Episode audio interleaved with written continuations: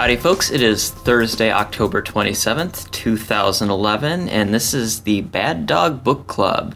This week it's episode 19A, The Onerous One, by Vixyy Fox, as read by Veyva. I'm really excited about this story, partially because, as I believe I've mentioned before, we've desperately needed some female bodied persons who are writers and readers, and this week we have both.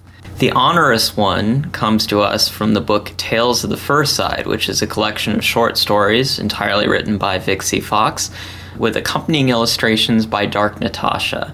It's available from Rabbit Valley, and our thanks to Vixyy and Rabbit Valley for letting us have it today, and our thanks to Veyva reading for us. We hope you enjoy it, and because of the late posting, Toonses and I will be back to discuss it and because of the late posting, Toonses and I will be back to discuss this one on Monday, November 7th. Enjoy!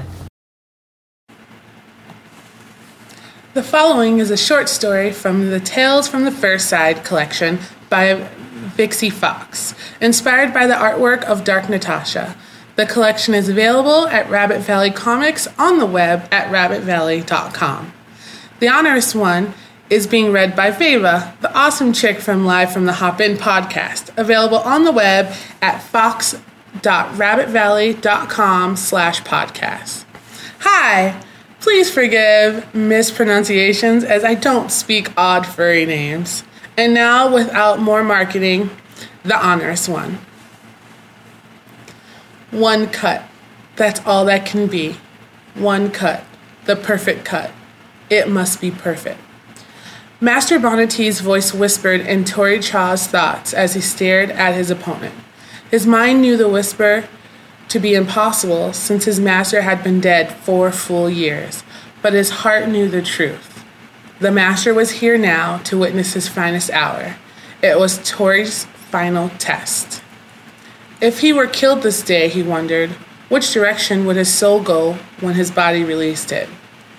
His opponent, who had swaggered into the small clearing, hardly looked concerned.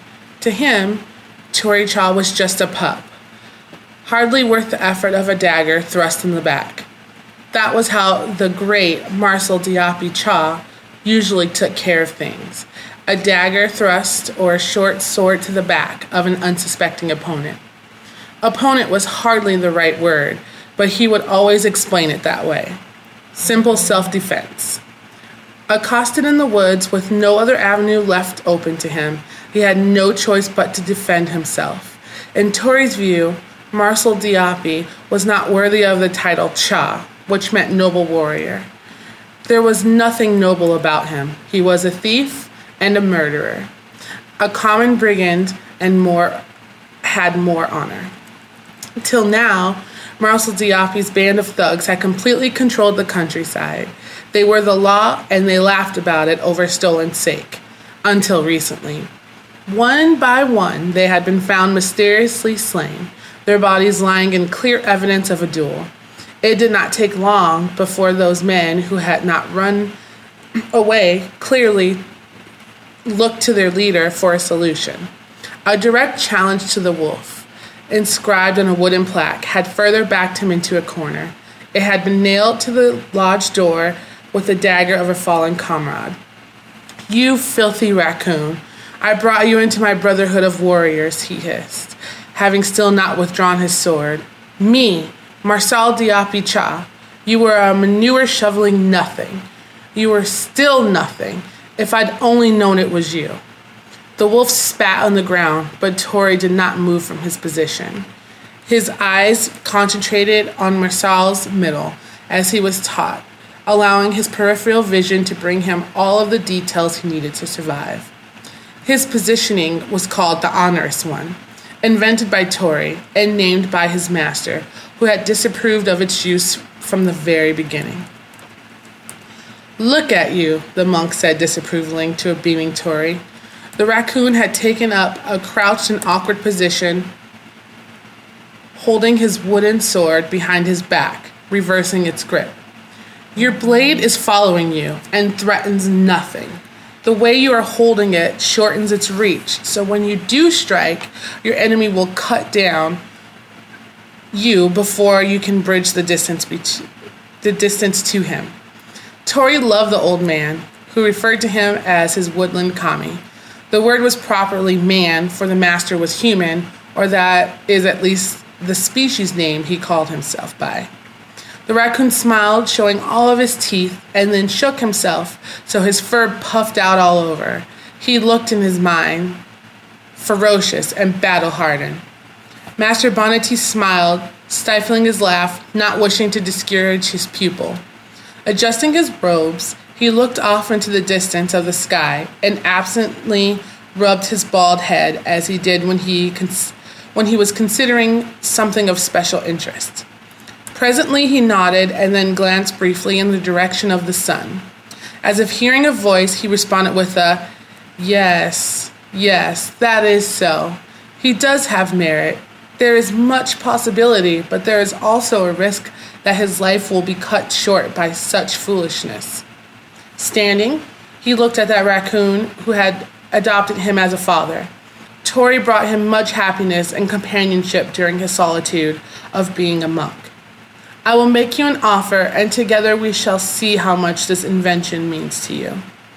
Tori snuffed and then hacked twice, indicating to the man that he was willing to listen. The older master smiled at him. With his, with his fluff, fluffed up fur and his banded face, it was hard not to. If you give up this nonsense and concentrate on what I have taught you so far, he told the raccoon, I will give you today half a bowl extra of your rice.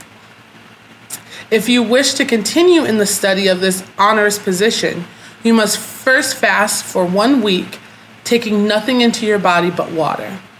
The old man again cocked his head as if listening to an unheard voice.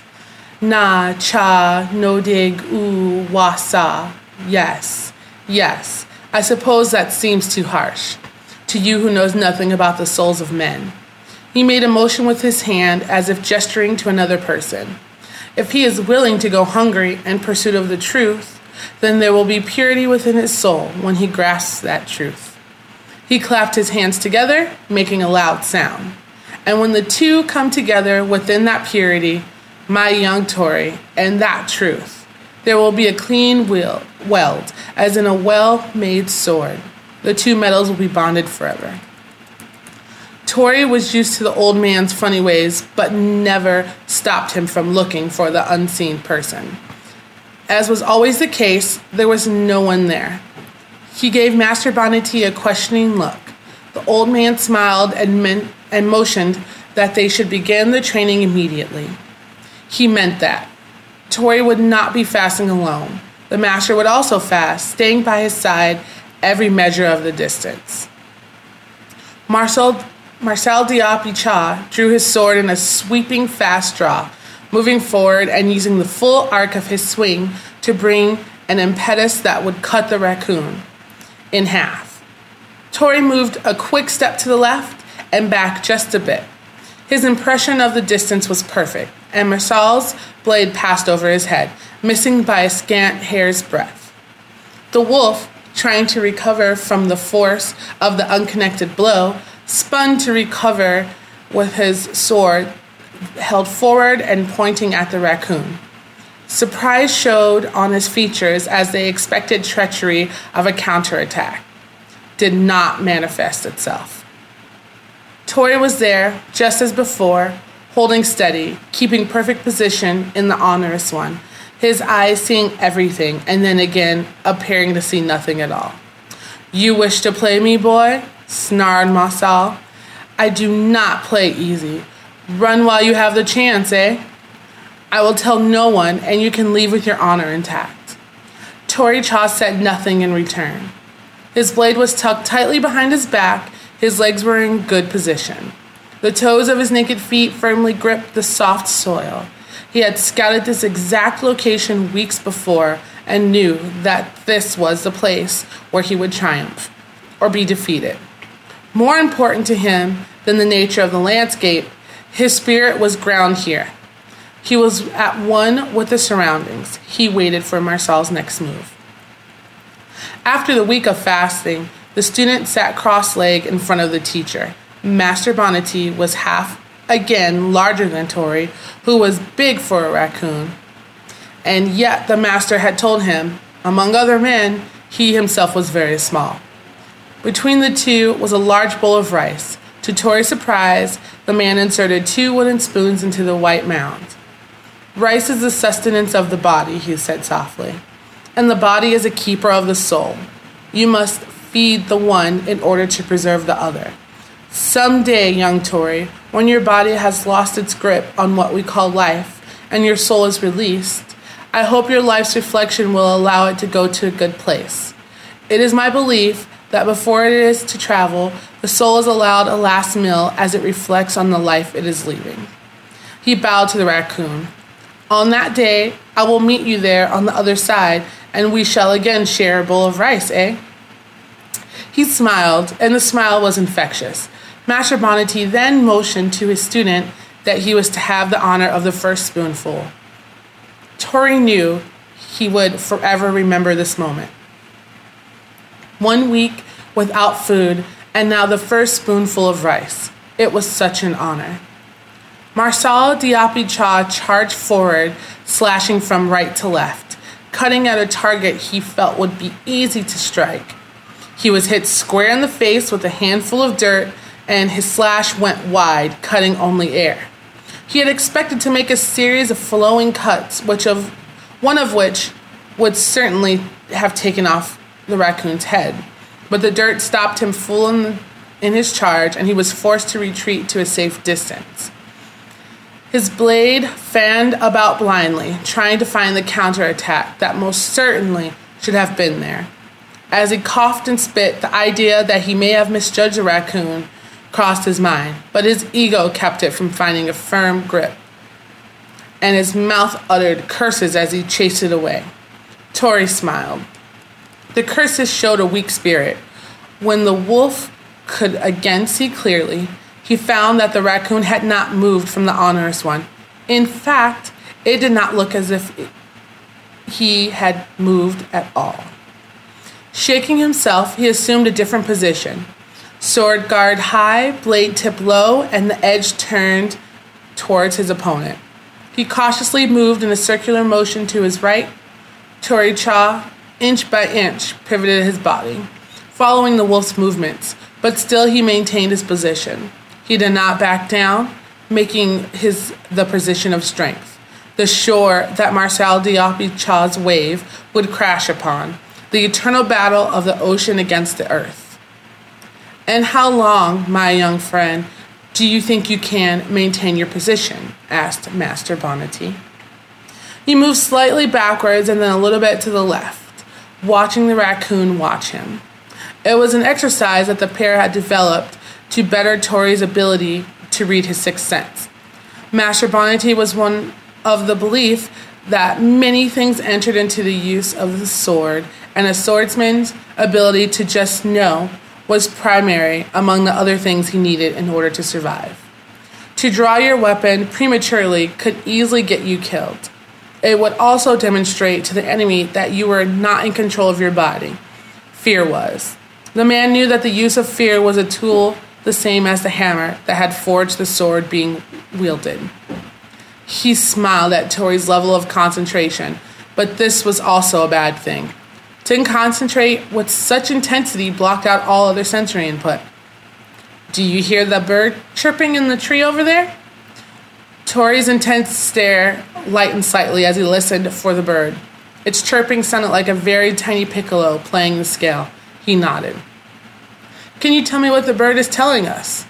Master Bonnety moved quickly to one side, repositioning his quarterstaff to straightforward offensive position. Tori pivoted slightly and shook his head in the negative. He is telling us that he is not afraid. We have become commonplace to him. He is also telling us that no one is coming up the path, otherwise, he would have taken flight. There was a crashing sound in the brush behind them, and the bird burst into the air, a red blur as it took flight. Tori spun to face the newest threat, and Master Bonnety reached out quickly, thunk- thumping him on the head with his quarterstaff. Tori jumped to the side, chattering angrily. The old man laughed, a deep, loud laugh, all the way from his belly. When he got control of himself, he said, Be as mad as you want. You fell right into the trap. I had our leaky bucket holding down a sapling. When the water had gone, the sapling stood straight. The bird flew away, and you, he emphasized this word by pointing his quarterstaff at the raccoon, turned right around. Tori snorted his displeasure at having been tricked. It had not been fair in the sense of fair play, but it had certainly proved a valid point. Come, the master said to his student, smiling now in a different way. I have something for you, and I believe the time has come for you to receive it. Tori followed him into the cave the pair had called home for more than three years. He was surprised when the master motioned him to follow back into the area of the cave that was exclusively his. This was the first time the raccoon had been asked to do so. To the human, the human stopped at the one candle that was burning and touched a straw to the flame. With this, he lit five more small candles. From one of these, he ignited a long stick of sweet smelling incense, placing it in a niche near the first candle. Bowing to his student in a formal manner, he motioned him to sit upon the straw on the floor. He then crossed to a small rack upon which was a curved object covered with a silk bag and tied on the end with a gold colored cord. Picking this up with both hands, he bowed slightly and touched it to his forehead. Returning then to the cedar raccoon, he held the object with deference and gentleness. One does not ever truly own a sword as you and I know them. For the common brigand, a sword is nothing more than a sharpened piece of metal with which he makes a bloody living. But to a Cha, to a true warrior, a sword can reach out and touch his soul. There is a bonding, and that bond is for a lifetime. The sword has whispered to me, Tori Cha, that it wishes to touch your soul and to be touched in return by your hand. Master Bonnety untied the cord and slid the plain wooden scabbard out of its silken sheath. Sitting next to Tori, so that the raccoon was on his left, the side away from his sword arm, he passed it across on open palms. I do not give you this because it is not mine to give. I am acting on a request from an old, old friend. The sword's name is Nanoon, and she has asked to be passed along to you. She was peered into the future, you see, and though she has not told me what was seen, she has told me that you will need her services. Tori could say nothing. In fact, as the old man held out the sword to him, he made no move to take it. It was at the moment when he had heard the whisper. He looked quickly around and then, remembering his last lesson, looked quickly back to the human, giving him a hard look for having tricked him again. There was no look of humor in the master's eyes, though. Instead, his was a look of wonderment. She has spoken to you? Tori gave him a quizzical look, and then he clearly heard his name whispered. The candle closest to him went out.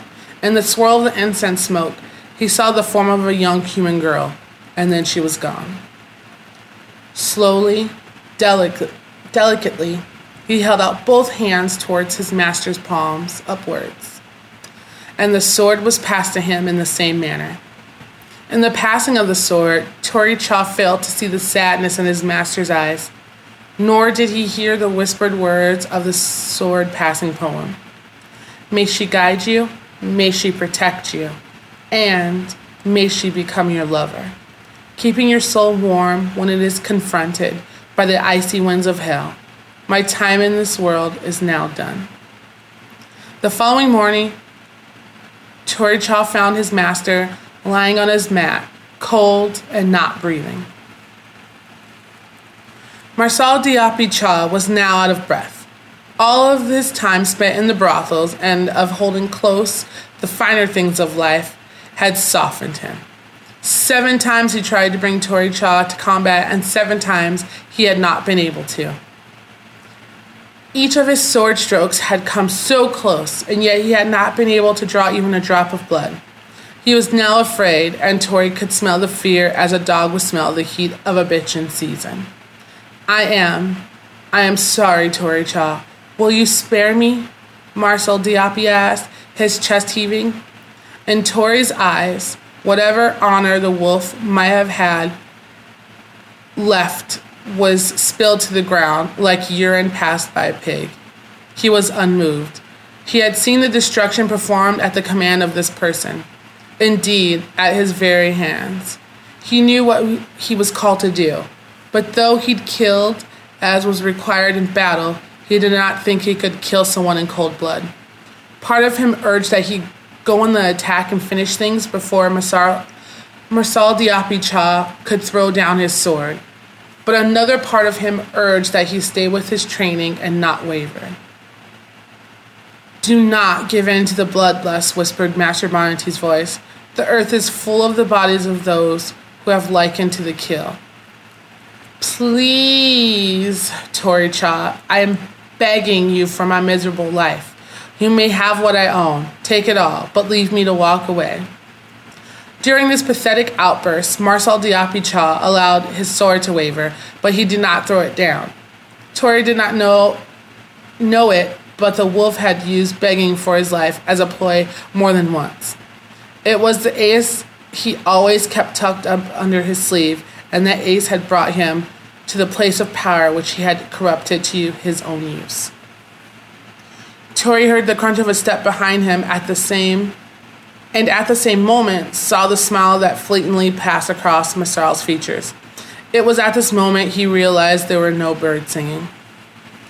Without thought, he spun out and cut, his blade passing evenly through the torso of a fox that had his sword poised to take off his head. Five actions followed in quick succession, the colors and smells all blending into a bloody tapestry that the raccoon would remember later as not much more than a blur. Three more of the brigands jumped forward and died almost as one, two of them cut down by the same sword stroke. In Tori's mind, it was over in the blink of an eye. Five had jumped him, five were dead, and he was back in the onerous one again, facing Marcel Diapi Cha. Marcel, acting on the ambush he felt would be the quick death of the raccoon, gathered what courage he had left, raised his sword above his head, and charged with a frightful scream. Tori shot out of the onerous one exactly as he practiced hundreds and hundreds of times. The two combatants closed the distance on each other like lightning and thunder happening in the same small space of time. Tori was the lightning and Marcel Diapi Cha was the thunder. Thunder always happens after the lightning, and though it is frightening, it will never harm any living thing. Lightning, on the other hand, kills instantly and without thought. In the speed of his attack, Tori Cha moved under Marcel Diapi Cha's descending blade and made the one cut, the one perfect and clean cut that had to be made.